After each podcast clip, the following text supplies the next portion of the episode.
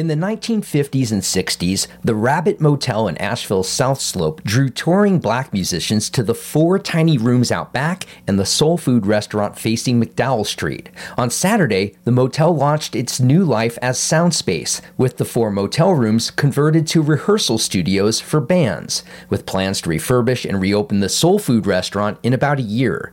Claude Coleman is a longtime drummer for the band Ween and one of the co developers of Soundspace. Every single side, all faces, and all square areas are going to be covered with murals kind of depicting the history of rabbits here, depicting the history of Southside and the other black Asheville communities.